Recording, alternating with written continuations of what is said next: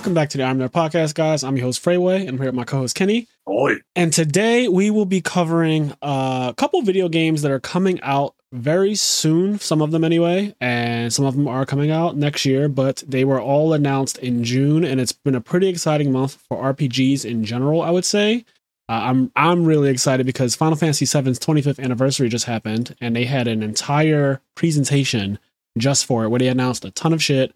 There was a Nintendo Direct that came out this week, and also there was a Xenoblade 3 Direct just for that game that came out as well. So there's a lot to cover here. Uh, but before we get into that, I actually wanted to give a shout out to the people on our Patreon at the start of this episode. I usually do it in the middle or at the end. This time I'm going to do it at the start because we are nearing the end of the month or the start of a new month. And it's the best time to join our Patreon because the way it works is kind of weird. And I don't really agree with this, but let's say you joined the Patreon on the 15th, they will charge you on the 15th, and then they'll charge you again on the 1st. So if you join at the beginning of the month, it basically means that you won't get charged again until the first of the month of the following month. So I really encourage people that want to join our Patreon for exclusive content, episodes that only drop on Patreon, uh, the ability to duel us and stuff like that, the ability to join the I Am Nerd podcast Discord, do it at the beginning of the month. That way you don't get charged twice. It'd be really awkward if you joined on like let's say June 30th and then on July 1st they charge you again and you might think that there's something fraudulent happening or why did I get charged twice? I don't know why Patreon does that, but they do that. So without further ado, uh, shout out to the people who have been supporting us. We have Connie, Austin, Leon, Quest, Garen, and Xavier, Hylian, TCG Automotive, Silver Chronic, Tyree Tinsley, Dimitri Barnes, Alexander Brissett, Vinny Casello, Giovanni Avelos, uh, Game Freak Yoshi, Alex Flamer, Henri Reynolds, CJ, WK1, Salt at Dabbers Gaming Cafe, and the owner of Dank Ritual, where you can get really nice deck boxes and cloth playmats. Again, that's dankritual.com. Uh, Dan Varable, Dennis Milburn, Joseph Marcello, Red Vines, First to Home, Dallas Fernandez, Tom Wanabiki, S. Akuma, Mitchell Naus, Midwest Gaming, William Shapiro, Dimitri Sophiridis, Vince Marquette, Dallas Bailey, KJ, Biz, Roz Weiss, Luke Feeney, Nick Stango, and last but not least, Scott Polera. Thank you guys so much for supporting us. We really appreciate it. It goes a long way. And without further ado, let's get into the show. So let's kick things off with the Final Fantasy VII uh, celebration for its 25th anniversary. This is this was pretty exciting. It's weird though. So I didn't find out about it until like it had already concluded, and one of my friends sent me a YouTube video. And it actually was Tyree. Tyree Tinsley texted me while I was at locals. I was at locals playing Edison format, playing my Yu-Gi-Oh, minding my business, and Tyree's like, "Are you watching this?" And I was like, "What the fuck are you talking about? Am I watching what?" Like, you can't just say it to somebody like, "Are you watching this?" That that could be anything in 2022. Like that could really literally, could. it could be anything. So when he said, "Are you watching this?" I was low key a little annoyed. Like, what the fuck does that mean? What am I missing? I, and honestly, I got afraid. A part of like this is this is how fucked the world is right now. This is a little tangent, but I'm gonna just tell you guys anyway. At first, my mind immediately went to something bad because there's been a lot going on. I won't get into the details, but you guys know what I'm talking about. This country has a severe problem. And when he said, Are you watching this? All I was thinking about was like, Oh God, please don't let there be some kind of like crazy attack on this country or something weird like that that I'm just fully unaware of because I'm at local surrounded by a bunch of nerds. We're all just dueling, right? No one's looking at their phone for the news. Everyone's just playing Yu Gi Oh cards and just having the time of their life.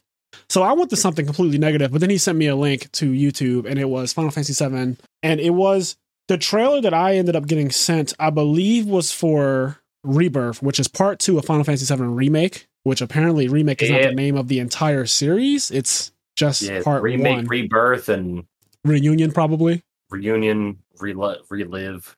I don't fucking. Yeah, there's gonna be- Revive. So they also confirmed in this presentation this is a trilogy. Now, there was a lot of speculation, especially from me, about the direction of this entire Final Fantasy VII Remake project because part one only covers Midgar. And for people who have played the original game, which is 25 years old, which is older than some of the people listening to this right now, you fucking super kids, uh, that game, Midgar is a small part of it. Like it, it is the beginning. It is the prologue. It is essentially the first maybe seven hours of the game, right? Like it's not that long, but it always feels kind of long. But honestly, if you know exactly where you're going and what you're doing, that part of the game is not very long. And they made an entire 40 plus hour game out of it, which I'm not complaining because I think Final Fantasy VII Remake is one of the best RPGs I've ever played. And it low key, high key might be my favorite Final Fantasy game ever, next to 10, 9, 8. It's up there. It's it's in the conversation. I haven't really digested which one I like the most, but it's the only game that I've ever gotten 100% completion on. Like on my PlayStation 4, it shows Final Fantasy 7 remake is at 100%. I platinumed it or whatever you call it. But I got like I I got everything. I got all the dresses, endings, whatever. Like I got got a Damarong, beat it on hard mode, every chapter on hard mode. I've done everything. I've gotten all the crazy materia. It's great. I love the game a lot. I didn't expect to like it as much as I did. I expected to like it, but I love it.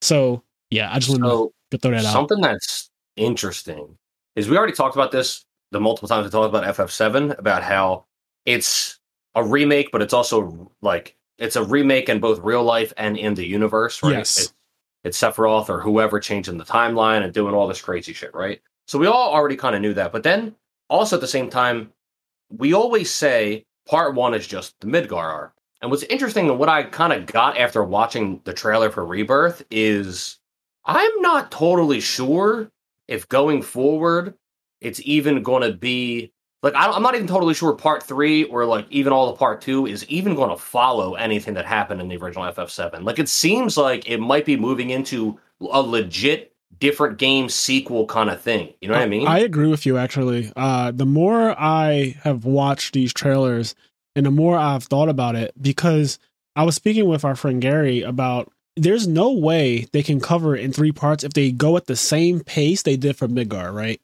Hmm There's no like we're still in disc one of the original game right now. We're in the beginning of disc one of the original game. And there's so much to cover in disc one. And spoiler alert, but you know, Aerith dies at the end of disc one. And I'm starting to think that this game is actually going to conclude with disc one where she's supposed to die, and they might change how that goes. That's clearly what they're leading towards, it seems like. Um, it- they're alluding to this the world is is different and this, this the timeline's being changed. So I think that the end of part three is going to be the infamous Sephiroth coming down with the sword to kill her, and it's going to be an epic fight and maybe a change of fate. That's where I think this entire thing is going. So basically, I say all that to say, I think the entire trilogy is literally either going to deviate completely, starting with Rebirth, or it's going to still loosely follow the the base game, but it's only going to be disc one. Like all three parts are going to literally just be disc one, and I could see that be being done. Like that's they have enough. Even if they expand on, it, I think they can get disc one done in three parts realistically, Yeah. Uh, and that would be And really so cool. what you're saying is what you mean by that is that it's only going to cover disc one because disc two forward is just never going to happen. It's going to be a different story. I, I, I, yeah, I really don't think that the game is going to go the same. I think Sephiroth's going to get defeated in some way by the end of the third part, and it's going to stop her from dying, maybe. And like that'll either it'll stop her from dying, or she'll still die, sacrificing herself to save the planet because Sephiroth has Yeah, yeah. accelerated the planet's destruction with the Black Materia meteor, and she uses Holy earlier, and it kills her. And then like, there's no need for part two and three really, because or this two and three at that point, like they can just cut that out. But who knows? Honestly, this is all speculation, of course. Like this, 100%. th- this podcast is just the conversations that Kenny and I would have. It's so it's so interesting because just watching it, I was like, man, it's starting to feel like it's starting to feel like there's going to be less and less in this remake that is actually from the original game. Um, what in and it's gonna particular be- makes you say that? I don't know. I just like watching the trailer and like hearing what they were saying, like Cloud, and I don't know, just like listening to the characters and just like watching what was happening. So the one thing that seemed similar to me at the very least is we know that after Midgar, the very first thing that happens is you go to a village named Kalm, and Cloud talks to you guys about Sephiroth's past. He Mhm. talks he talks about how they were together in Soldier. This is when Cloud was a noob, and Sephiroth was godly. And they talk about Nibelheim, and there's that entire arc where you Yeah, actually yeah. have Sephiroth on your party. When I was watching the trailer, and it's all in PlayStation Five graphics and you know everything Yo, they were walking together and Cloud is speaking. So you you can tell he's speaking to like Barrett, Tifa, and everybody.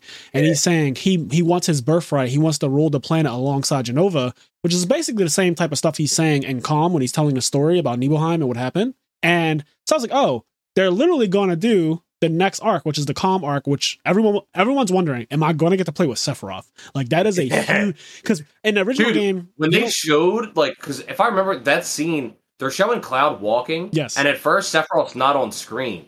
And Sephiroth kind of walks yeah, on screen He and does. he's behind. It's like, oh my if god! Sephiroth is playable for that part, now I told Gary that there's a chance that Sephiroth will not be playable technically because he wasn't playable in the original game either. So they could choose to let us have fun or choose to not let us have fun. Yeah, uh, yeah. I said Sephiroth, he has Thunder 3, Fire 3, Ice 3, all. He has all these crazy his attack his base attack just do like 3700 his magic just literally ends the battle whenever he does it. Uh you get Mhm. killed he revives you with life too. It's insane. And you don't get to actually use him. He actually uses you for preemptive strike. That's the only materia you have. So it makes it where you get the first action in battle. He has that on your buster sword and nothing else. And then he just has the nuts on masamune. Like he just has everything. So I'm wondering if they will let us switch to his character when he's in battle, or will he just straight up, like the original game, take over every battle, win the battle for us, end the battle in like three seconds, and he's basically Berserker. yeah. It, I don't know Oh, how they're going to do it. I think we're going to enjoy it no matter what, though, at the end of the day. Like, Yeah, yeah. obviously, it will be fun to control Sephiroth, but if you don't get to control him and you just get to watch him go fucking ape shit, that will still be be, cool. really cool. Yeah. But Yeah, I'm I'm excited. Rebirth is Rebirth is looking really, really good. Yes, Rebirth looks really good, and I have high expectations now because of how good Remake was. And we did an entire podcast episode on that, so check that out.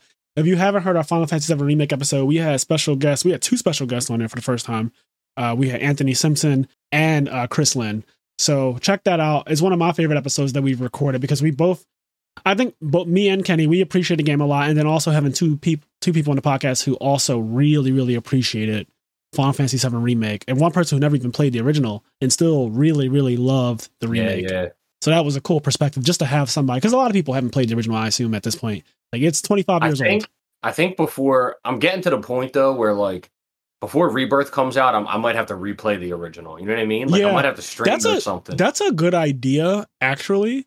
Uh, Yeah. Just because I don't remember the full story after Midgar like that. Like I know the story of Final Fantasy VII overall, but Yeah, of there's course, but- parts, right? There's parts that I might not remember the fine details of. Like I know the Golden Saucer's coming up, and to me, I already said this before. That's gonna be fucking crazy looking. be really cool. seeing that in 4K, the gold saucer, after just seeing what they did to uh the Sector 7 slums, right? Like just just what they did to Wall Market. Wall Market by itself is like this fantastical place in Final Fantasy VII Remake. And the golden saucer in the original game blows Wall Market out the water. It's not even close. So I can't wait to it's see that in gonna be 4K. So, so that yeah, I, I just I was thinking about it. It's just I don't remember who I was talking to recently, but somebody was talking about how I think they were re-going through an anime or replaying a game that they've watched or played a bunch of times. I don't remember what it was. I don't even remember who, who it was, but Yeah. we were talking and he was saying like, man, it's crazy. Might have even been you, I don't know. But they were saying like it's it's crazy how like it doesn't matter how many times you go through something, like you just like there's things that you forget. And like, Yes, no matter it was me. We were talking about this recently because I said with Game of Thrones, there are Yeah, yeah, scenes that yeah. I just legit do not remember, and I've watched Game of Thrones now over two dozen times, like actually. And there are things that I see, and I'm like, I do not recall that. I genuinely Mhm. don't recall that scene. So yeah, I think that uh going through seven again, if we find time, would be great. Uh, the other thing is that Final Fantasy VII Intergrade, which I have not played yet, is the little side story with Yuffie. That is now available on PC on Steam. Yeah. So I will be actually getting a copy of that to play, and that's likely how I will play Final Fantasy VII Rebirth because it's out on PS5 and it'll be out on Steam. I do not own a PS5 yet, and honestly, I don't really want to because I have a PS4. I had a PS4 for a long time, and on my PS4, I can count on one hand how many games I played. Now, granted, every game I played on PS4 are they're god tier games. I've played God of War, Final Fantasy VII Remake, Final Fantasy 15, uh, Kingdom Hearts 3, and there may be one other game that I played on there, and that's Monster it. Hunter World. Monster Hunter World. That's great. That's that's the that that's the one. So that's the one I have 1300 hours on. So those are the five games I've played. I meant to play Spider-Man because I heard that game was insane. It was nominated for Game of the Year, but I never actually got around to it. Somebody actually, one of my coworkers let me in a game, and I never played it. And I know that's a travesty because it's one of the best games apparently created or whatever. It's like the best Spider-Man game ever, and I just never played it. But it's sitting in my living room right now, and that's just to say I don't really use my consoles like that. Yeah. Like I buy them and they they just end up being furniture. So my PS4 Pro is just like a nice piece of furniture that I've played five things on, and I don't think that that's really worth it, especially considering PS5s I think are like seven, eight hundred dollars after everything. Really expensive, and like if all the games are going to be on PC anyway, it's like, well, if you already have a PC, then Yeah, I have a gaming PC. I blatantly bought one in 2019. And I mean, even if I couldn't play something, I could just buy better parts. But like, I, I'm confident that my Alienware desktop can like play all the games that I want to play. Like, I'm not going to be running Battlefield on Ultra, but I can play an RPG like Final Fantasy VII Remake. So I'm going to play Intergrade on Steam. Uh, I think it's like 15 bucks or something. Maybe I would get a copy somewhere else, but you know, whatever. And I want to really, really play that because I didn't even realize as I was watching this 25th anniversary celebration that part of the stuff they were showing was from Intergrade. I had no idea. I thought- I was like, me too. Okay. I was because because I didn't really get to see uh any. I didn't get to see any Intergrade either, right. and uh so I was watching it and I was like getting hype, and then I was like, wait a minute, that's all stuff that's already out. Yeah, bro, I was genuinely shocked. I saw because there was like this really cool dude with a katana, and he had Yeah, yeah, yeah. white spiked gray like white hair, and he was doing all these cool ass movements. And he did this move where he like zipped past somebody and sheathed his sword, like you know how samurais do. yeah, yeah, yeah. And uh I was like, what the fuck is that? Because you know they add characters, like the one guy they added for part I one of love the guy they added. I Yeah, forget his name. me but too. I- Yeah, like they add characters. So I was like, okay, it's not out of the realm that they would just add someone. I was like, I don't know who that is, but in general, watching Yuffie, there was Yuffie gameplay in there, and there was other stuff, and I was like, oh, I thought this was part of the next installment, but it's actually just the DLC attached to a remake. So Yeah. I need to play that. Need to play that. Um, yeah, this Final Fantasy, I'm gonna just call it a Final Fantasy Direct. This Yes, Final Fantasy I like Direct was really cool. Um, but it was also weird and frustrating in some ways. So, like, two things that so okay, the mobile portion. First, they showed off Final Fantasy: The First Soldier, which is a mobile game, mobile only game. That's And basically it Fortnite. looks terrible. yeah, but it, it's basically Fortnite with Final Fan with like soldiers Yes, Fantasy. it looks fucking awful. I was It- sitting there looking at my screen because I just watched it before. I watched the entire presentation. It's only 15 minutes, I think, but I watched the entire presentation before recording this podcast, and it that was the one part of the entire thing that I sat there and stared at my screen with uh, indifferent. I was looking at my screen It- completely indifferent. the thing is about that is so when it when they first when the trailer first started before anything happened, I was like, oh cool. I was like, is this game finally going to come out? and then then it was like season three, and I was like, "What the fuck?"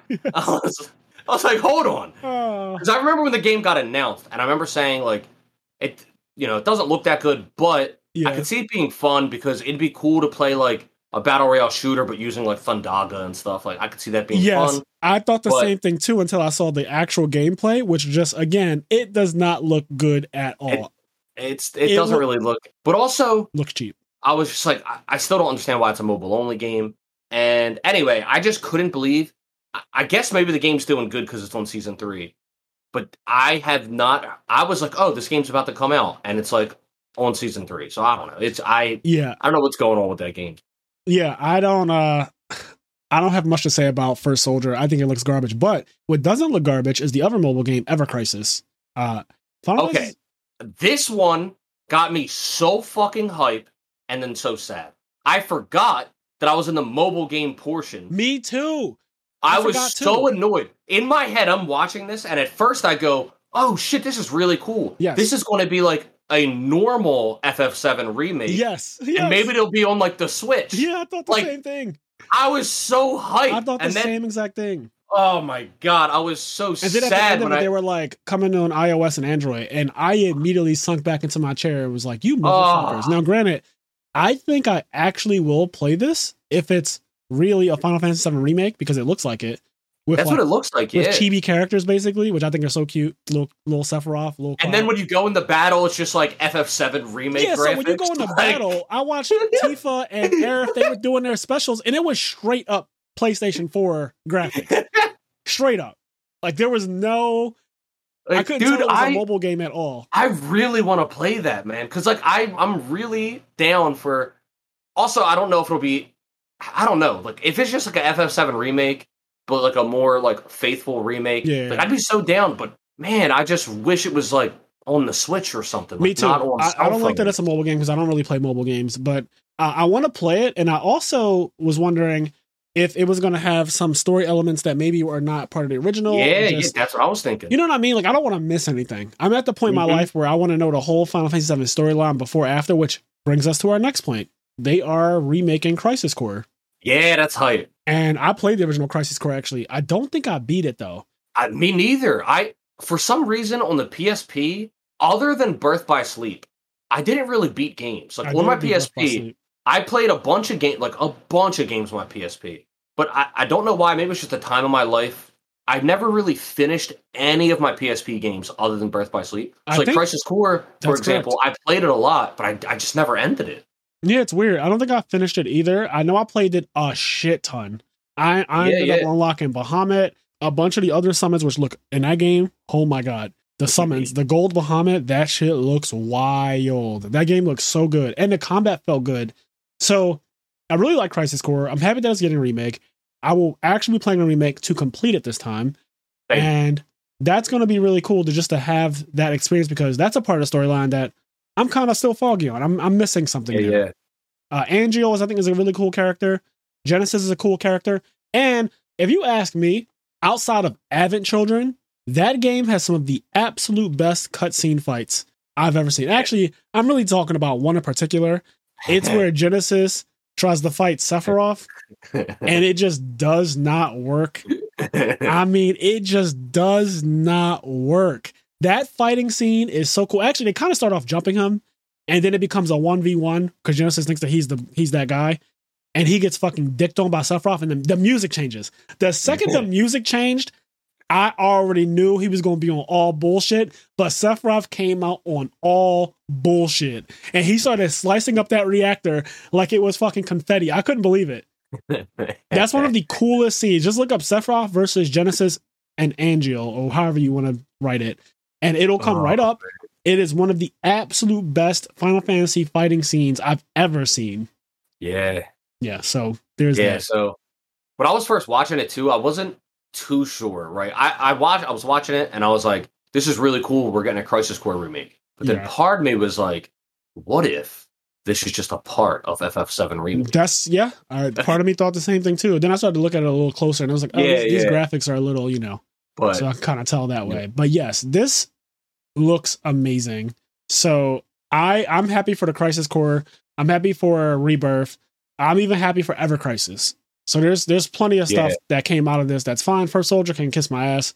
And yeah, uh here's the thing I don't I- like. I just- go ahead. oh, the, in the very beginning, I did like they showed like memorabilia that's coming out. Oh, okay. and- we can talk about that. And there's one other thing. So let's talk about the memorabilia.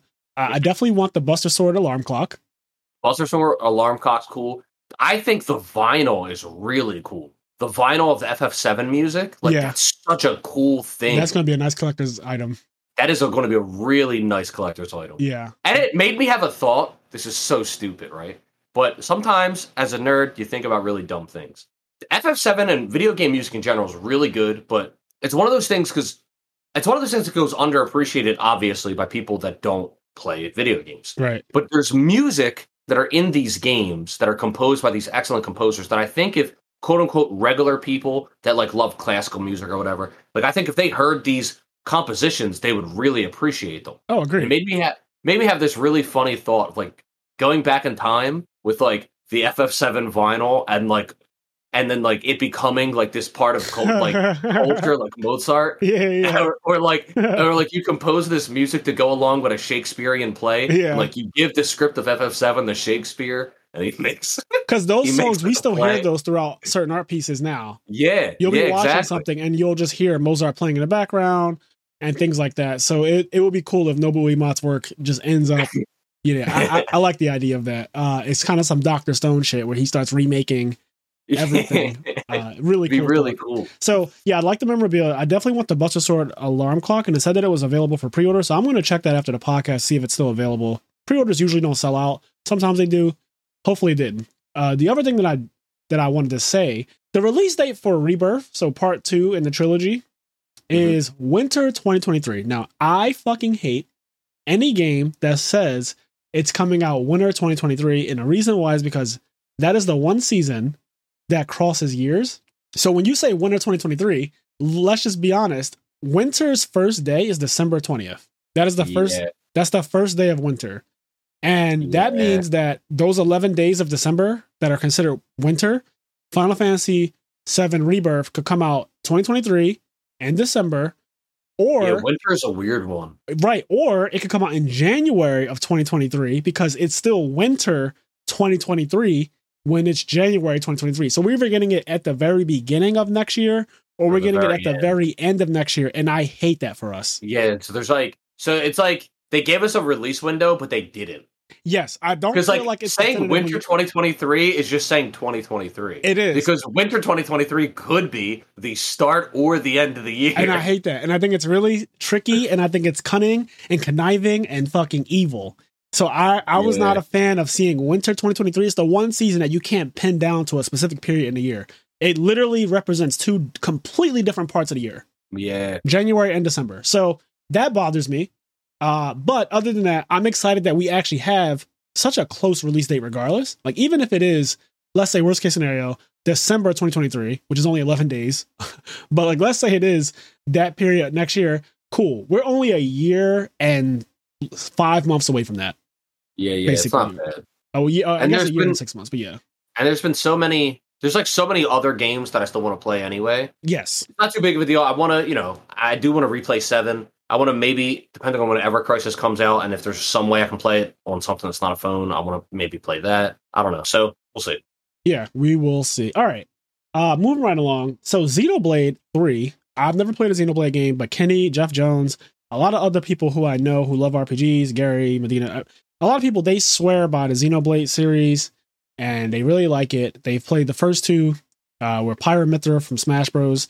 You know, they're in the second one and Shulk, who's also in Smash Bros. Now I think about it, is from the first one. And I actually have the first one on my Switch right now. Uh, I started it, but I haven't actually gone through it. But uh, these games are highly regarded as really, really fun and good RPGs. Very long games as well, lots of content. And so now, yeah, there's a, baby. now there's a third one coming out, and I watched a trailer at slash the Nintendo Direct for it before this episode, and I was blown away. The, the direct is only 24 minutes, but there's I feel like I was watching a fucking movie. It was so long, in the sense that there was a lot to cover, and It was. It I'm was, excited. The the Xenoblade Direct had me losing my mind when I saw it. So just so everybody, am I cutting out? no, you're good. You were good right there. Just so everyone knows, three story will be playable completely without playing one or two. Yes. Um, so that's first of all. But second of all, so watching the direct, like you said, it was like 25 minutes or something like that. The the first the trailer, the story sequences looked really good. I think the graphics look fucking great for the Nintendo Switch. Like I love the way the world looks. So they start off by explaining that the main characters they only live for 10 years, which is kind of crazy to think about. A 10 year lifespan. And there's this whole thing where they're killing there's like these two warring nations and they're killing each other. And when they do kill each other, they get to like absorb some of the lifespan of who they kill in something called a flame clock. And the concept of that is already really brilliant to me. Like the idea that we would be peaceful, but because I want to live longer, I'm willing to kill you to expand my own lifespan, which is something that people would 100% a fight million for. percent. It's such a realistic thing that people will fight over. So the second I heard that time is a resource in that sense, uh, of literally, if I kill you, I get to live longer. Therefore, I will kill you and your people. That that concept will definitely cause wars, but there's like people behind the scenes pulling strings to manipulate things. So again, two warring nations, but apparently the council that decides on a lot of things is actually comprised of both of them. So there's like some politics going on here. There's these six main characters that you play as, and apparently all of them can fight in battle. I don't know if this is consistent with other games in the Xenoblade franchise. No, so it's cool. So yeah, all of them will be active in battle at the same time, and you'll be able to switch between them in battle, which yes. is really fucking cool. That is not in Xenoblade One or Two. In Xenoblade One or Two, you have a party, and then of that party, you can pick like three of your members that you're actually actively using, like most RPGs. Okay. Yeah, so when I was watching the gameplay and they got into battles and there was all six people active and they all have different classes. They have a class system that is so expansive. I didn't I wasn't ready for it. I was like, "Oh, the main character, sword user, and then the next character like shield bearer, and then the next character healer, and then the next character strategist, and the next character whatever." And I thought it was going to kind of stop there, basic classes. and then next thing I know, they were like, and this is something that's also common. You can learn other characters' classes. So your sword character can learn healing stuff, can learn strategist stuff, can learn shield bearing stuff. Okay, I thought it was going to stop there. Then they were like, there are these people called heroes that are a seventh character in battle. There are tons of them. They showed literally a page of them and said, this is only a handful. They said that in the direct. There was a page of like 12, and they said, this is only a handful of them. And they all have their own weapons and their own classes. And you can Yup. learn their classes. So yeah, there's just like levels on levels on levels on levels on levels in And then on- game. on top of that, when you learn a class, just like a lot of class learning games like Bravely Default, for example, Yeah. when you master the class, you gain like permanently one of the arts from that class. yes. And so no matter what class you're in, you like let's say you're in the soldier class, but you mastered the healer class, you'll be able to have like some healer skill active while you're a soldier. All right, All so we're we back, have yeah, we have some technical difficulties or some audio issues, but we are back. We were talking about Xenoblade Three, uh, and yeah, I believe Kenny was explaining how the battle system Oh, was I was talking about games and how it is now. Yeah, and I was also talking about the the class system and all the changes in the arts and there's also like these double arts apparently. I don't I'm not 100% sure how it works cuz that's not in the other games, but you can like get two arts and fuse them together and then like use one art and it uses two arts or some crazy shit. Yeah, they have All that- arts. Yeah, all that on top of like the class system and the mastery arts and all the different classes that you can get from not just your party, the the extra party members, and how all that inter intertwines with then this whole other system where two characters can fuse and become like this fucking Gundam, Uh, Ouroboros, And- they call it. and they and then that has its whole own mechanic. Yo, and that part was so cool to me because so two characters confused, and it has to be like so. There's six characters, and each of them just has one partner. So it's like they don't have it where oh the main character confused with any of the other five. It's like no, Yeah, him yeah. and this one girl always fuse together, and like you know it goes down the list. Anyways, when you fuse, just like Gogeta and Vegito, there's two forms of the fusion.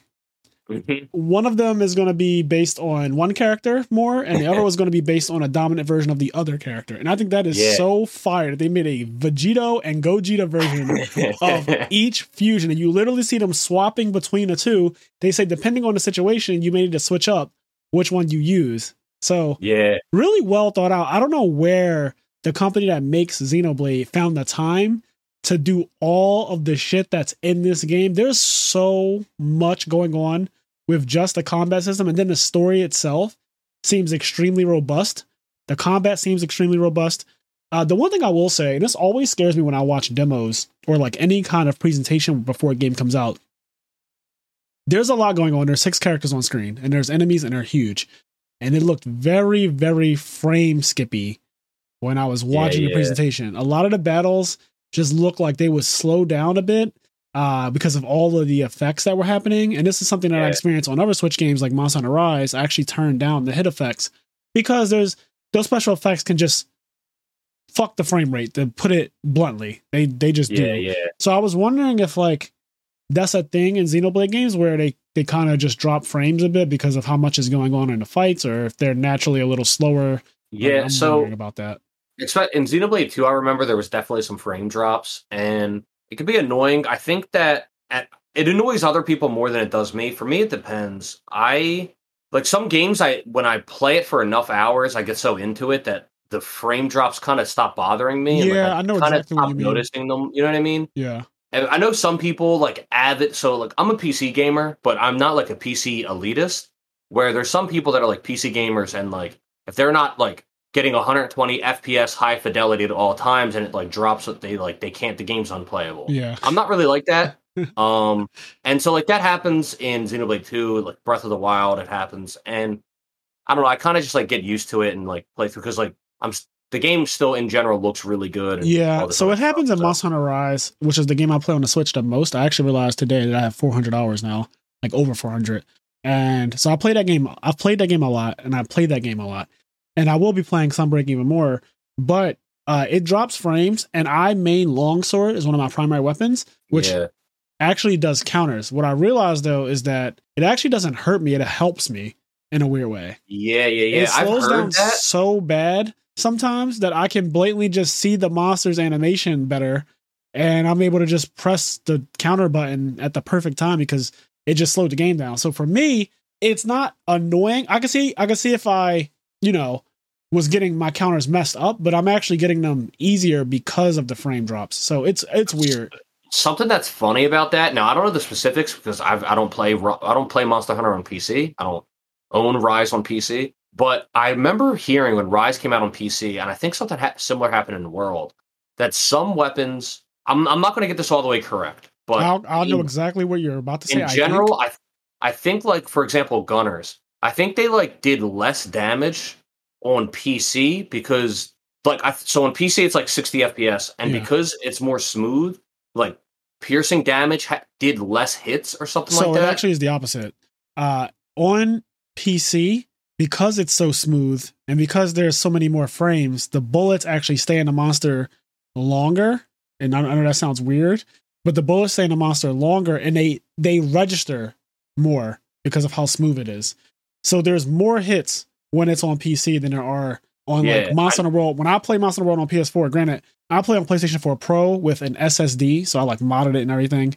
Um, and mine doesn't have any of the problems. But when I played on regular PS4 with a regular hard drive, for sure the load times were atrocious, and it definitely has some frame drops uh, when certain things were happening. But once you like use a Pro and you just use a SSD, none of that is a thing anymore. So uh, it is true though. When you have a smoother game with higher frames per second, uh, guns are just better overall, and all the weapons are better overall. But like guns, literally benefit from having those extra frames, you know, just in there. as if they weren't good enough.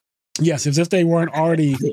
Every single Monster Hunter game that's ever been created, guns have always been at the top of the food chain as far as DPS goes. They're just, yeah, it's always been a broken play style. But yeah, anyway, back to Xenoblade. So I was just wondering about the frame drops because, again, this is a presentation. This is not the full game. The game's not finished. Yeah, yeah. And I was wondering the same thing about like the fighting game coming out soon, the platformer. It looks very like frame droppy too. The one that has Arya Stark in it and Bugs Bunny and everything. Oh, oh, yeah, yeah. So like, you know, the game might come out and it may be way quicker, less frame drops and stuff, but in the presentation it could look like that for whatever Yeah, reason. I mean, so That's the thing. The game Xenoblade Three still has time to be optimized. That's not out yet. exactly. Uh, but you know, we'll see. Um, I, I expect though the game looks really nice it and looks there's a lot of so shit in it. good. So I do think there's going to be frame drops, but Yeah. I think just based on my experience with playing these types of games, I think that over time, I just won't notice it anymore. yeah. And And, this is this is not a turn-based combat game, right? uh, so I don't 100 percent know how the system's going to work out in this game, but it like no, I no, it, it it's not. It's not. So like for example, in Xenoblade One, right? In Xenoblade One, you have an auto attack, um, and in Xenoblade Two, uh, if you're within the proximity of whatever you're fighting, your character will just swing their sword, right? Right. And so you freely move around in the battle, uh, and your character will swing their sword. And then you have these arts, um, and the arts all have cooldowns. So you might have backslash. Backslash is a really strong attack, and it does more damage if you hit the monster from the back. So the, you're constantly repositioning and things like that. Uh, you have attacks that do more damage on the side, things that get extra effects depending on where you hit them. Um, and so you're doing all that, and then all of your arts have cooldowns. So it's not turn based, uh, but you do have skills that have cooldowns. Yeah. Uh, but yeah, it's not it's not turn based. okay. Yeah, I was just wondering because like in this game, if you were to stand perfectly still, will your characters get wiped out? Yeah, yeah, yeah. Because if if you mean just stand perfectly still and not do anything, Yeah, like you don't press a single button. yeah, yeah you'll your die. Yeah, you're idle. Okay, just wondering. yeah, yeah. Because um yeah, you got to be constantly moving around, and then also you're not using any of your skills. So like the In battle- kill you. In battle, is there a dodge button or something? No, no. So you um there's not a dodge button. Uh you just kind of it's it's like an RPG in that like they're going to try to attack you and Yeah. like if you're in with vicinity of the attack like that attack will have its own accuracy and it'll hit or miss. Gotcha. Can you literally move away so that the attacks have less chances of hitting you? Is that the, how this works? Okay. Yeah. Just trying So, to get like, a grasp of the combat. Since I've never really played. You can be without the with outside the vicinity of the attack. So for example, like let's say a monster um like let's say it's like a four-legged monster, right? And like it has a, a slam like I don't know, let's say it's Chameleos. Sure. And Chameleos goes up and like does that big body slam. Yeah. Like if you see him doing that, you know that attack's in front of him, and like if you can get behind him, like you you might not get hit by that attack. Okay. Um, but there's not like an actual dodge roll or anything like that. Gotcha. That's fine. Yeah. I mean, the game looks really cool. I need a. I. I there will never be enough RPGs for me to play. I love having an abundance of them and my my long list of RPGs that I still need to play.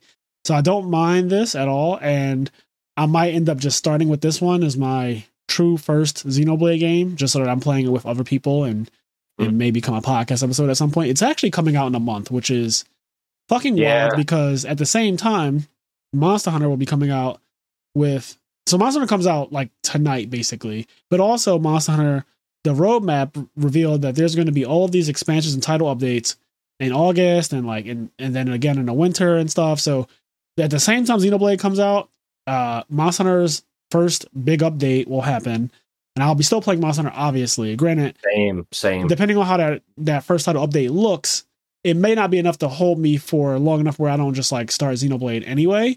But uh, if it is, right, if it is something that I can't just do in like two days, because I remember the last title update, we destroyed it. Like we just had, I think it took like two days to get full everything, like Valstrax, whatever it was. Like I had everything. And then it was back to, well, that's the end of that. Like I beat Valstrax, I beat all Mother Narwa.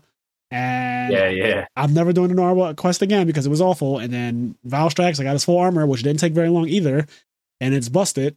So like, yeah, there was it. It didn't take long. The expansion was was cute, but it it just didn't take long to do everything. Yeah.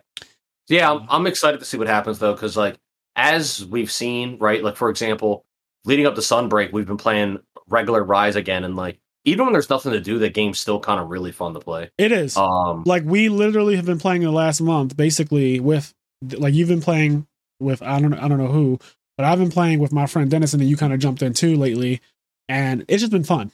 yeah, It's been very, very fun to, to play. Like I remember you told me like months ago, like, hey, I, I was playing a little bit of Rise recently and just doing stuff on it. And I've I just started doing the same thing. And it's despite Yeah, having no actual goal for myself, it's still very fun. still very fun. So yeah, it's going to be tough because I'm still going to want to play Sunbreak around the time Xenoblade Three comes out. I'm going to just have to play Xenoblade Three because like I really want to play it and like you to play it because Yeah. if we can play it and like really dig into it and maybe beat it within a week, two like two weeks or something like that, then we could like do a podcast episode on it or something. Yeah, that would be great. Is Um, it those I'm under the impression that those games take a very long time to beat. They're very long. Like we're I, we're probably not going to beat it. Yeah. And the way I like to scrub, I, I don't know what they, what's that term when you like you scrub all the walls and everything. I'm that guy. like face scrape, like face scrape the walls. Like, I, remember when yeah. Yeah, I'm the same way. And also, it's good. It's you want to talk about scratching the itch. Like Xenoblade games in general have hundreds and hundreds of side quests. There's so many Oh, characters yeah, I heard and about that. NPCs that like all have different little side quests and things to do, and like that. And so there's like always so much to fucking do in that game. Yeah. It's crazy. No, I'm excited for that.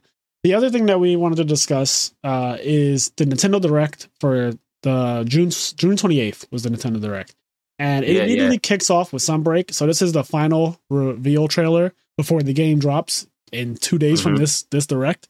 So they start out with this. It reveals more monsters, monsters that uh, some are returning, some are new, of course. And the gameplay looks phenomenal. Uh, I mean, the game is literally coming out tonight, so there's not too much to really say on Monster Hunter Sunbreak. We talked about it a lot on this Yeah, podcast already. We'll, we'll we'll talk about it more when we actually play it. Yeah, like there's not much else to say. Like we played the demo already. This just looks more. I'm looking at it right now. This just still looks like an amazing Monster Hunter game. And this is still to me the best Monster Hunter game ever because it has the most quality of life improvements. In fact, uh, they've added a lot of cool things. I guess that's something that I would talk about. Is as far as quality of life, there's stuff now like just in the option menu mounting. Sometimes people would mount by accident. Now they made it where you can go in the options and make it where you can only mount by sheathing your weapon first. So Yeah. if somebody's attacking a monster that's mountable, it won't just string them up and be like, oh fuck, I didn't mean to fuck up the mount for the other person who was like doing, you know, whatever they were doing. Yeah. Uh, stuff like that is really cool. You can also change the hit effects. Like you can have it at 100%, 50%, or 25%. And what that does is the visuals for how crazy attacks look, because they're very, very stylized and just vibrant, very Kingdom Hearts looking in Monster Hunter uh, Rise and Sunbreak. You can turn those effects down so that, that way it probably will help with the frame drops, but I think it also will help with just being able to see your positioning and see the monster better. Yeah, like I'm definitely going to have the other players' effects turned down more Same. than my effects. Same. Turning everyone's down to 25%, and I'll keep mine at like 50. Uh, and I'll be fine with that. Uh, but yeah, there's all these these all these quality of life improvements. Another thing, the new place Elgado, it has everything in one area with no load screens in between. So, like the canteen, the quest counter, the armory, everything is like one big screen. You don't actually go from like, oh, I walked into this area or I walked into this area and there's like a transition effect. It's all just one big ass place. So that's a quality of life improvement as well because it's just one big HUD, like one place, everybody's there, and we don't have to actually like pull up that quick the menu where you kind of quick travel all around a village. Even though that's still completely usable, but you don't have to use that because everything's just blatantly there. So I, I like stuff like that too. Uh, trying to think, did Iceborne do anything like that? Yeah, Iceborne had a second village, but I think the second village for Iceborne was better, but still not that good. Like it was still better than Worlds because Worlds made you like World had no wire bug, so you had to actually run everywhere. And I just remember the first place in World that you're in, like the first village, I'll just call it, had a lot of verticality to it, and it was annoying. You had to climb up Yeah, a lot of places. I heard it's like it's a pretty big village. It and is. Kind of like you're still kind of slow. Yes. And I know that they wanted that to feel immersive and like really cool because it's like, oh, this is Monster Hunter World. Everything's super big. Everything's super realistic. Your character's gigantic. Your character looks super real. People are walking around living their life and doing all types of tasks and stuff. That's great. But at the end of the day, I will take what Rise did and made it where I click a button and I just, I want to go help prep area. I want to go to Gathering Hub. I want to go to Buddy Plaza. Like one click, boom, I'm here. So it's I'll funny because for that. Rise is a faster game. Like Rise's movement is to the point where like you don't even need a fast travel to get around the hub. Yeah, but you like, and it also has that. Yes. Like you know That's what I mean? Like if crazy you could, thing about it, you really don't need the fast travel thing at all. you don't like because of how quick your movement. Like if you were a Rise character in World, you'd be all you'd be good. You'd be like, I don't even need the fast travel. Like I'm good. Yeah, so I really like that it is a thing because I use it all the time, maybe out of just sheer laziness. But then I think that it just convenience. I love the fact that they just add these little things that are convenient. And I'm assuming that even though everything is in one big area with no load screens and Sunbreak, I assume that there's still probably a menu that will teleport you around to the individual stations where things are located in this town. I could see that. Like I can still see that being a thing. Something I really like about the one change with the the monster mounting thing is I pretty much never want to mount a monster, but like I will if I have to. but I just never want to mount the monster. What what I'm so happy about now is like when you when a monster gets like downed where they're ready to mount, they kind of sit there for a while. It's essentially a down. yeah. Now I can just fucking true charge slash their goddamn head, Yes. and somebody else can mount them. Yep. That's I'll exactly true charge slash the happen. head, and then somebody else will mount them. It's going to be amazing. So when a monster gets the ability to be mounted, somebody should for sure start up a true charge slash while the other character prepares to mount the monster. And in Yeah. fact, I even noticed that when you first start to mount and all the, the wire strings come out, the monster still takes full damage during that entire animation. So as long as you time it correctly, now it might take some some getting used to. As long as you time it correctly and you press the button to mount oh, while the true charge slash is coming out, it will it will mount them before the Yeah, yeah. Because you know once once I'm on top of it, it nerfs the damage by a it lot. It nerfs the damage. Yeah, even pre Sunbreak, I'd you know not pre, but I'd done that a lot. Where if I knew you were about to mount a monster, Yeah. I would try to hit it right like yeah, before definitely it's free damage. happens. But but now it's just going to be so much more like Yeah, because now if you put if you set the option to where you can't mount it without sheathing your weapon and pressing A, then like and nothing you do with your weapon out will mount the monster. yeah. So I can just beat the monster up and then you know Yeah, so You- I like that. mount. That's the quality of life improvement. The next thing in the Nintendo Direct was NieR:Automata, the end of YoRHa edition. So there's I guess this game is being brought over to the Switch because I don't know what it was on originally. it's at this point it's on everything. I think it was originally on the PS3. Okay. but it's, but it's on the PS4, PS3. It's on the Xbox One. It's on probably the PS5 by now. It's on Steam. It's on everything, and now it's coming to Switch. So what can you explain this? Because you've played this, you've beat it, right? Yes, So what exactly is this game? Is this an RPG? Is it like it is an action RPG. so like Kingdom So- Hearts? Yeah, in vein of Kingdom Hearts. Um, obviously it doesn't play like Kingdom Hearts, but yes, it's like Kingdom Hearts and it's an action RPG. Um, and you level up. You know, you have stats, you have equipment, and it is an RPG. You play through it. There's a storyline, and it's got incredible music. It's made by Square Enix. Like it's got Square Enix. it's it's got everything that you want. Like it is, it's so hard that even that game has had such an effect on me. And the point where like when I think about it, I feel like my chest gets heavy because something about that game, the story, the things that happened, like the philosophy of that game, kind of like spoke to me so much, and there was Yeah. so much about that game that I, I found so interesting and so heavy, um, and done in like also a really cool way. And they do like kind of goofy shit. There's that. There's just goofy shit in the game. But while it being absurdly goofy, it's it, it's got this really serious tone in other areas too. It's it's an incredible game, awesome story, awesome character designs. Um, music is just uh it. I, I I want everyone to play it. I would if if you eventually play it, I would love to do a podcast episode. Well, now that it's it. on Switch, it's definitely playable now more than it's ever been. So I'll probably get it on my other Switch, uh, and Yeah, yeah. know, and I'll consider it then. Uh, the next thing is Lorelei and the Laser Eyes. I have nothing to say about this. This does not speak to me at all. Uh, was that wait, which one was that? Lorelei and the Laser Eyes? I don't really know what to make of this. Um, th- like I don't remember which game that was. it just doesn't look like something I would play. A mur- it's a murder mystery. A maze. oh oh I remember. Yeah, yeah, I remember that. It's yeah, I mean it looks yeah. cool, but I'll I'll probably it's a puzzle adventure game. It's just is. not for me. Super Bomberman R2. Uh, I've actually never played a Bomberman game in my life.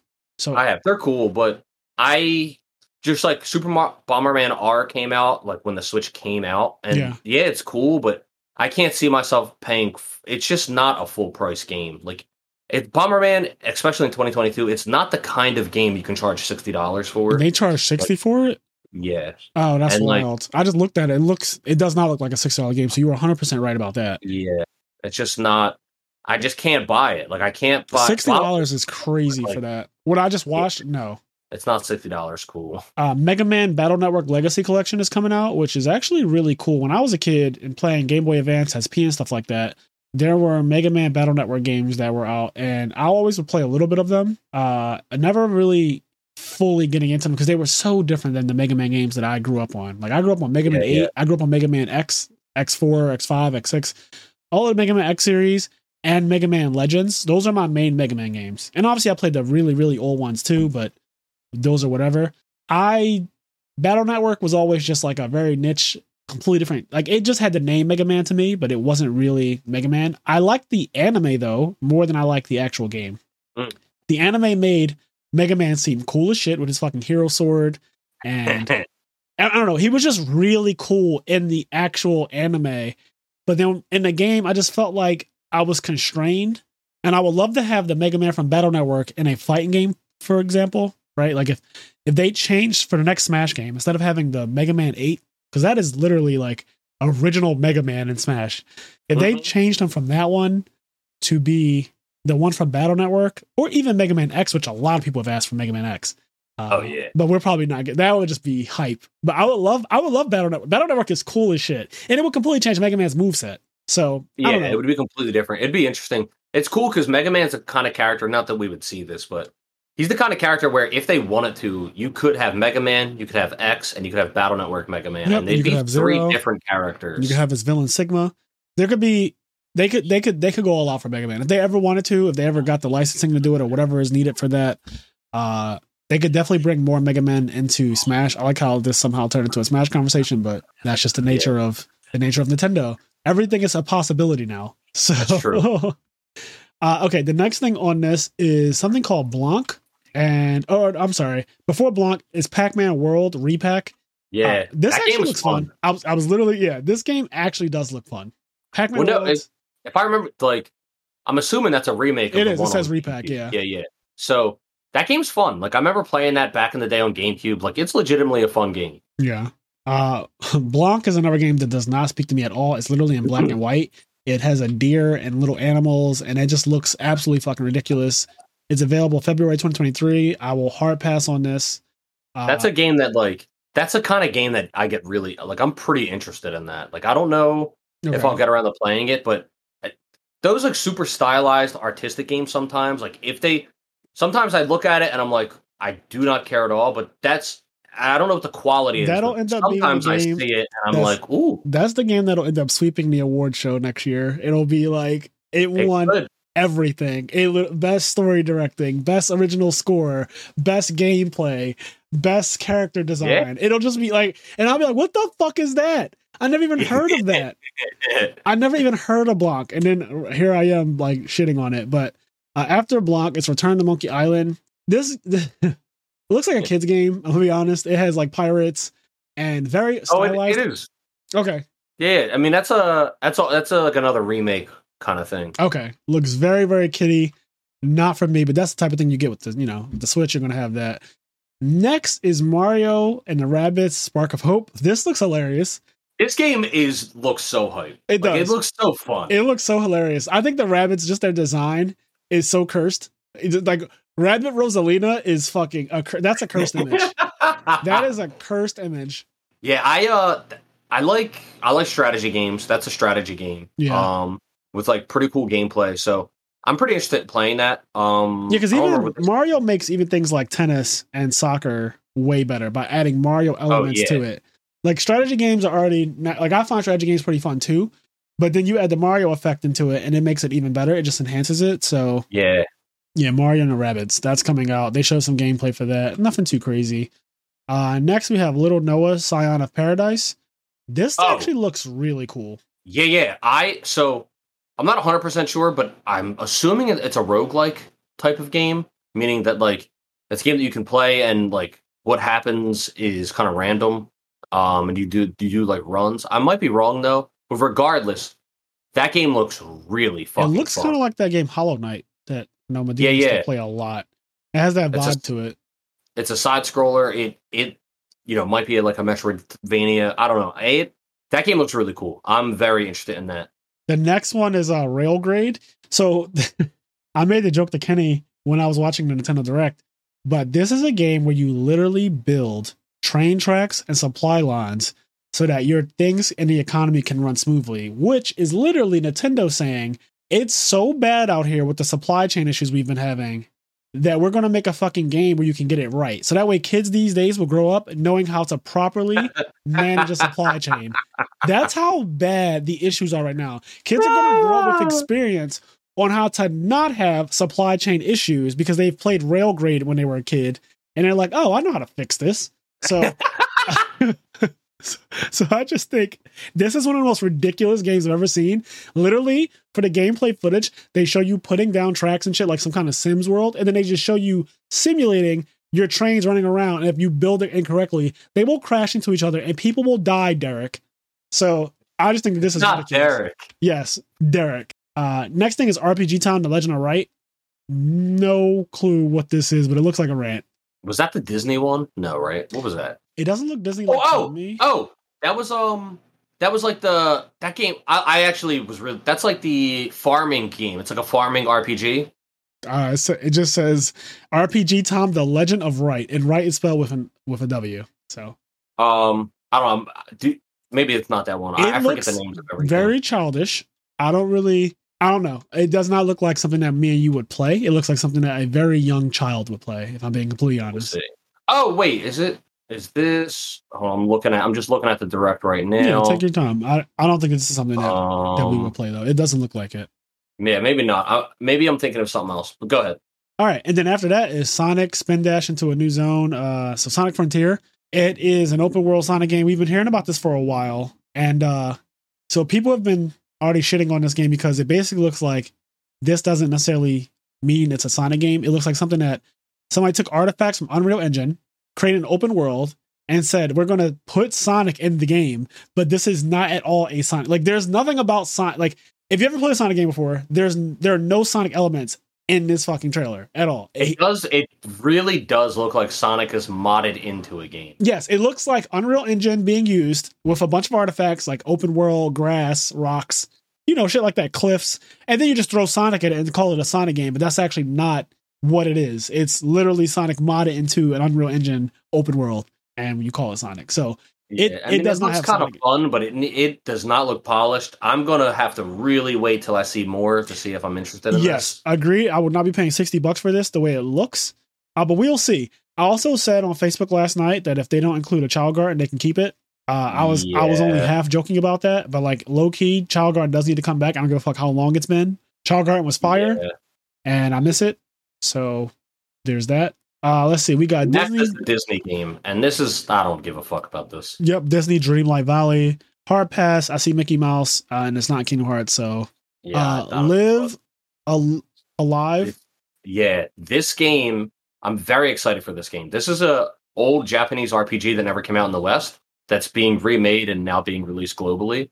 And it's a remake, but it's being I'm sure you can tell by the art. It's the artist that did like Octopath Traveler. I can literally see. Yeah, it looks exactly Yeah. like it. It says multiple So- stories featuring different protagonists and time periods. So that's Yeah, I- literally the same exact type of genre as Octopath Traveler. I've known about this game, but I've never played it, and I'm really, really, really excited for it. Yeah, so apparently a demo's out already too. Yeah, I think I might try the demo. Sometimes, like sometimes demos have a bad effect where sometimes demos satisfy me, and then like I don't want to. Oh, then like I'm not in a rush. I'm not in a rush to play the game. You know what I mean? Yeah, yeah, yeah. I wasn't ready for that. I thought you were gonna say sometimes Well, I guess this is this is what you said. I thought you were gonna say sometimes demos ruin my experience or they ruin it for me, in in a sense that it's kind of disappointing. But you're basically saying instead of it being disappointing, it's kind of like, well, I got what I needed out of that, and now I don't need to play it. Yeah, that happens. Some not a- not a lot, but Yeah, sometimes but it's the fact that it can happen. Like we, Yeah. I know, and you know that no matter how much we played the Sunbreak demo, that shit couldn't stop us from playing the full game. Yeah, yeah. That said, I didn't play the demo much, not because I thought it would burn me out from Sunbreak, because it wouldn't. I just didn't want to see Malzeno's fight. Like I just want to like get fucked up by Malzeno when I have to, and then because I'm assuming the Malzeno fight in the demo is like super a harder version. It After is. I like play Sunbreak, I'll probably go back to the demo and do like super hard Malzeno if that makes sense. It is uh it's super hard and it's yeah, it's super hard. It's so fucking hard. So I did it because I like challenging myself in my Sonic games. And also it got me very used to using switch skill swap, which is fucking mandatory. Like it is so not only for the iframes that that shit gives you, but you actually do need to use multiple things to take down enemies in this game. So I really like that they're forcing our hand. And Oh, wait, just- switch go- that that flip has iframes. Yes. Oh, cool. I didn't know. So I knew the flip was a really good reposition tool and you could maybe use it to get out of the way, but I didn't know it had iframes. So after you uh after we fight Malzeno and Monster Hunter Sunbreak at some point, which will probably be honestly like day one. if um after we fight Malzeno, look at my playthrough of fighting Malzeno, and you'll see me blatantly use it. You'll see an attack come past me, and I just flip and nothing happens. No yeah, I'll definitely do that. Yeah, it has iframes. Uh, I mean, honestly, you don't even have to watch the playthrough. You will realize it has iframes when you iframe out of a move by Yeah, accident, and you're like, "Oh shit!" I knew it had iframes because of the people who have been playing the demo. When the demo first dropped, I follow a ton of YouTube channels, and they were talking about how this does have iframes. So, Cool. so I already knew it had it. So when I was fighting him, I just accidentally, like, I wanted to just switch my skill and also reposition, but it ended up dodging an attack, and he hits hard as fuck. So I was happy. But yeah. All right. So we got the next thing on this is uh, another game that no one's interested in Doraemon Story of Seasons. Hey, they're interested in Japan. Doraemon is, if you don't know, is like one of the most popular anime of all time in Japan. Yeah. Um, it's like a family anime, but in the West, it's it's like not really a thing. So Yeah. This isn't for us. This doesn't speak to me. Uh, Minecraft Legends. So currently, Steve is plaguing the, the Smash community.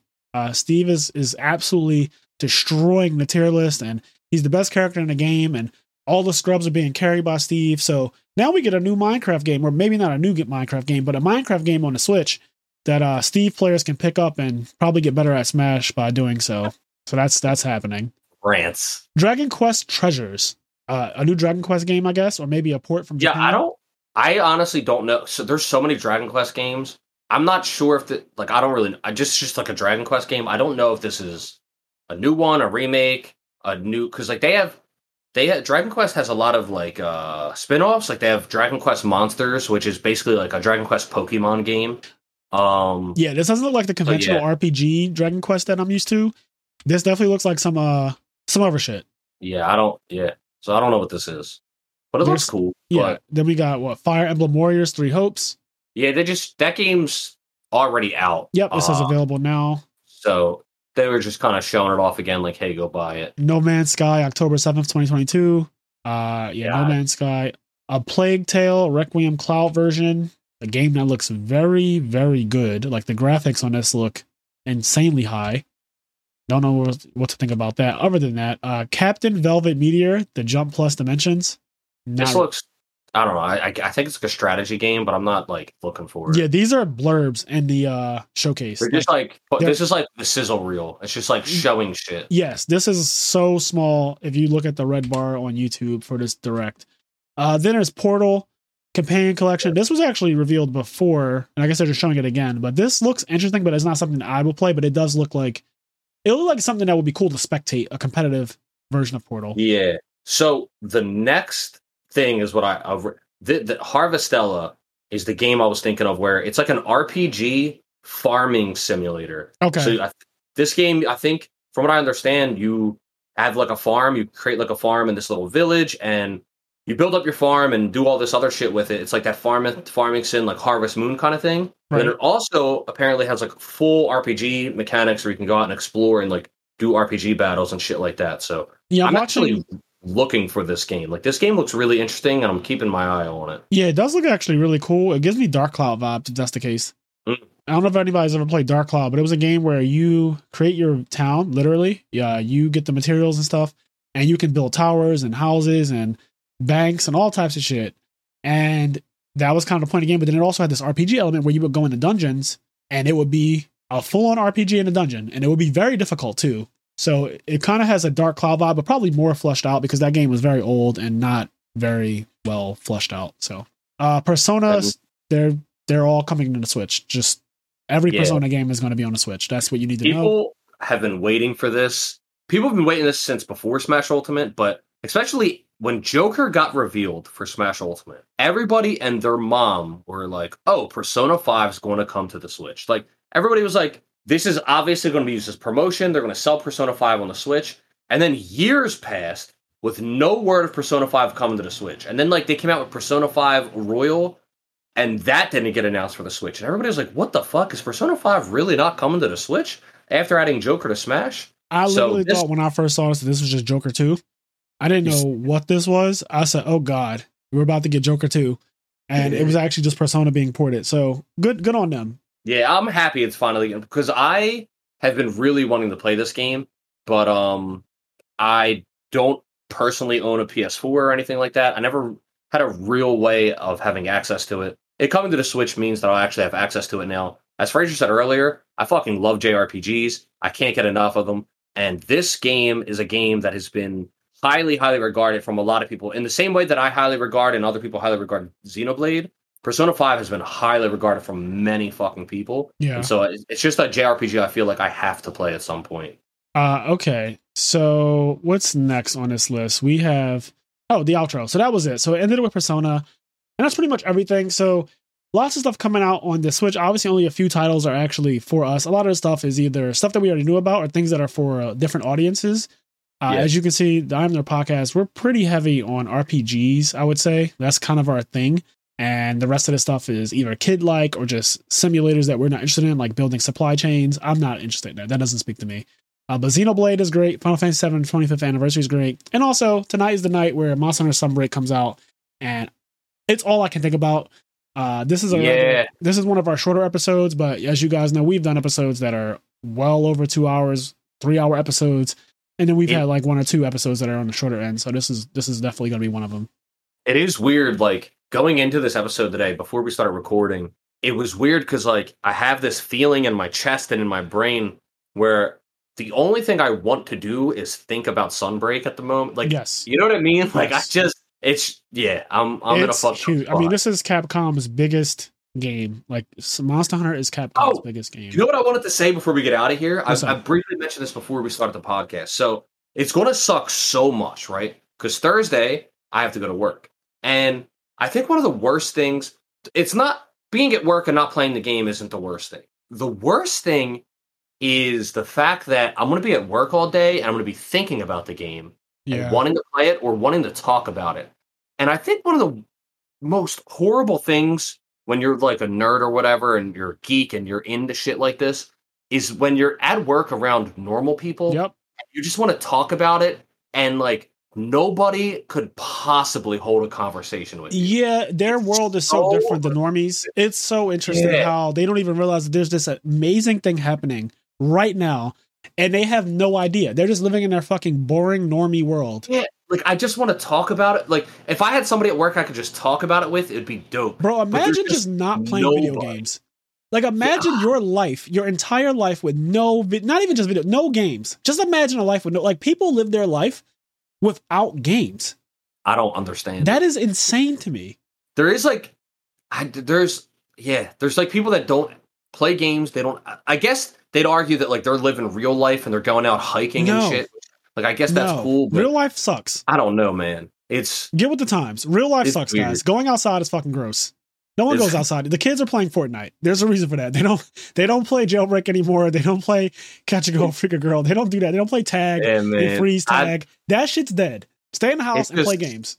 It's yeah safe. so that that's going to be the worst part is the fact that i'm going to be at work i'm going to want to talk about it did you ever do this thing this goes for everybody did you ever do this thing and like every time you do it you almost cre- like you know you shouldn't but you try to talk about it with somebody and like you know it's not going to go well and like but you fucking try because you just got to talk about it and it's just it's just the most awkward terrible conversation like it just does not go well and they're just looking at you like what the fuck like what are you why are you talking to me like yeah, no, that's wild. I have a question for you. I guess I'll save it for. I was going to ask about your work schedule because I prob I'm probably going to go to AU anyway tomorrow, uh, just so that like I have some downtime from Monster Hunter.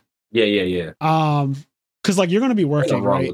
Yeah, you're going to be. yeah i'm gonna i'm gonna be working honestly thursday friday saturday like i'm probably gonna just be like i'm probably gonna just have to do like some solo content like i'm not really gonna have i'll try to play like after work with Yeah. people but like i assume a lot of people are gonna be either asleep or getting ready to go to sleep and then i'm gonna be t- tired because i'll be working all Yeah, you night have to sleep at some So- yourself. Yeah. I also have to go to sleep. So unfortunately, like the day Monster Hunter comes out, like the next three days, I'm not going to get to play it much. But on the other side, uh, I only work three days a week, uh, unless I have to cover a shift.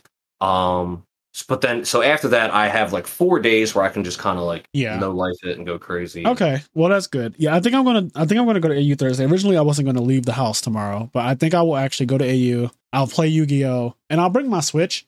But realistically, I like to socialize so much at AU that I I don't really see myself playing Monster Hunter like in between Yeah, yeah. matches. Unless like four people from AU bring their Switch. That would be nuts, but that I don't really the, the AU community that we have, like me and Gus play Monster Hunter, Xavier somewhat. Uh, but other than that, I don't really know anyone else at AU who's because they would have talked about it by now, I feel like, but I don't know anyone else who's really Yeah, into yeah. Monster Hunter the way I am and like plays it super hard. Maybe there's that one other kid, Armand. They call him my variant. Um, because his name is Armand Smith, and he is very similar to me in certain ways, but he's a variant, so he's definitely different. But they call him my variant, and he loves Monster Hunter. But he said when I first talked to him about it, Deviant. yeah, when I first when I first mentioned Monster Hunter to him, he said that he plays melee bow, and I told him to shut the fuck up. That's not a real thing. What does that mean? I listen, and I said that's not a real thing. And then he pulled up a video, the fastest speed run of Narwa, and it's with melee bow. And I was like, okay, that doesn't count. That's a fu- this is a meme. This is a fucking meme, and I'm not trying to hear it. So anyway, So the wait. bow. What does melee bow do? Oh, it, it does the most damage in the game. But it's like it's a meme. So there's a speed run of a guy using uh Narga's bow, right? Narga, Nargacuga, Nargacuga's bow against Narwa. And essentially what you do is once Narwa falls at any point and the stomach is face up, you do that thing like I think it's called dodge bolt or some shit. It's one of the bow's dodge moves, but it you swing an arrow like a physical arrow, so it's not a shot, and it Yeah, does over a hundred and something damage, maybe even two hundred and something. It does way too much, Kenny. It does, Jesus. and when I tell you it does way too much damage, you know how in that mission because of the great spirit bug or spirit bird, you have like a long bar of stamina. Yeah, yeah, yeah, yeah. So when she falls, you're just like dodge, dodge, dodge, dodge, dodge, dodge. And the damage numbers are crazy. And I think the guy beats it in a minute and, and 50 seconds or something. Damn. Like he beats Narwa in a minute and 50 seconds, if not exactly two minutes. But it's not something that you could realistically do consistently. No, it's every not month. it's not real. So that's why I was like, Yeah. you're you're a meme. I know what you're talking about, but you are a meme. Because like I, obviously, you know, I'm, I'm really big into speed runs. Like I don't do speed Yeah, runs yeah. technically myself, but I, I'm really into them because they show you optimal gameplay, and I just like that. So I already knew about it, but I was like, that's not a real thing. Like I can't be like I'm a melee fucking bow user. Like that's not real. Yeah, that's a rant. That's a rant. Anyways, we're getting out of here. As I always say, do the things that make you happy, guys. Happy hunting.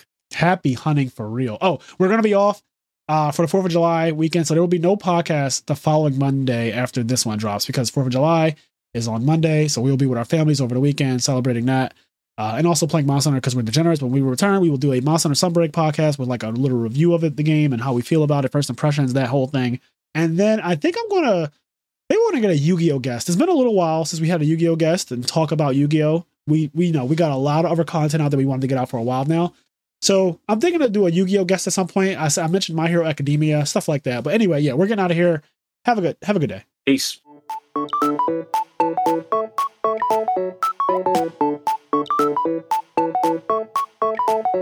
Thank you.